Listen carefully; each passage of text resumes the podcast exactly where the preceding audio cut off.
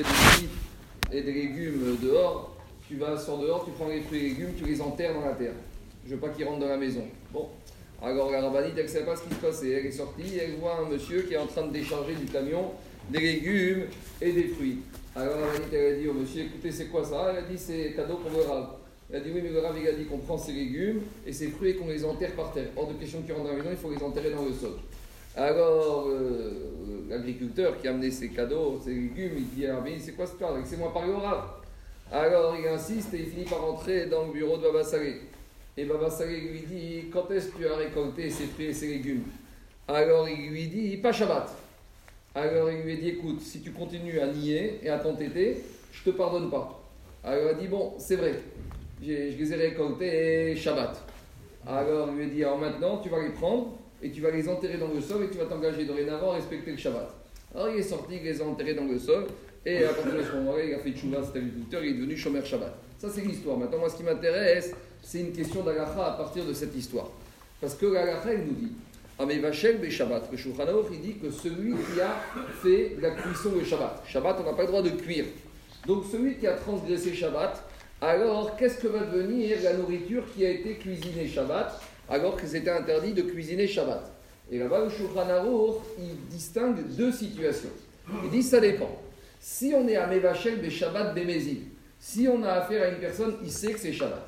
Il sait que c'est interdit de cuisiner le Shabbat. Et malgré tout, il a fait. Alors, quelle va être la destinée de cette nourriture? Alors, dit le Shulchan pour lui, pour celui qui a cuisiné, Assur et Jamais plus de sa vie pour attirer profit de cette cuisson qu'il a faite. Donc, si par exemple il a cuisiné de la viande, il ne pourra pas manger de sa viande, ni bien sûr Shabbat, ni Motsai Shabbat, ni dimanche, ni lundi, ni mardi.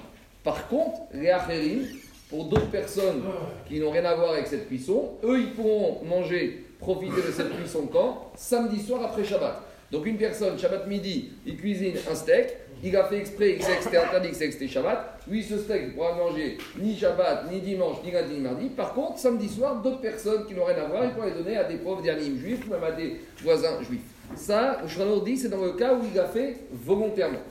Par contre, dit le Shuranour, si la personne a cuisiné Béchogay, involontairement, c'est un monsieur qui a oublié qu'on était Shabbat, je pensais qu'on était dimanche, ou il sait qu'on est Shabbat, mais il a oublié que c'était interdit de cuisiner, alors dit le Shulchan là, pendant Shabbat, on ne pourra pas prendre, mais samedi soir, et lui et les autres pourront profiter de cette cuisson qui a été faite le Shabbat. Donc maintenant, je vous pose la question. Même si on va dire que cet agriculteur, il a transgressé Shabbat en récoltant ses fruits et ses légumes le Shabbat, que pour lui soit interdit les à tout jamais, d'accord, parce qu'il a fait exprès, on va dire qu'il a fait exprès. Mais pourquoi pour Baba ils sont interdits et pour sa femme d'être consommés après Shabbat? Ici, on est après Shabbat. Ici, on est dimanche. On est lundi, on est mardi. Donc, même si on va dire qu'agriculteur il a cuisiné Béchok, Bémézil, alors ça devrait être permis pour Baba Saré d'en profiter. Et à fortiori, si on dit que l'agriculteur il a fait ça Béchoguer, alors même pour Baba Saré, ça devrait être, permis d'en profiter. Donc, la question que je pose, c'est la suivante.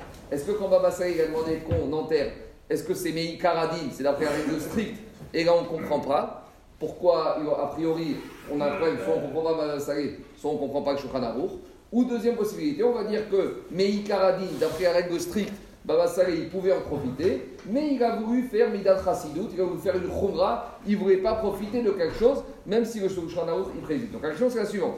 Est-ce que la Hanaga, est-ce que la décision de Baba Salé a été basée sur une règle stricte? Ou c'était une khumra, c'était midat chassidut. Réfléchissez, les Hashem demain répondra. Vous verrez que Rabbi Baba c'était un grand ami Avant d'être un grand ami, c'était un grand ami qui connaissait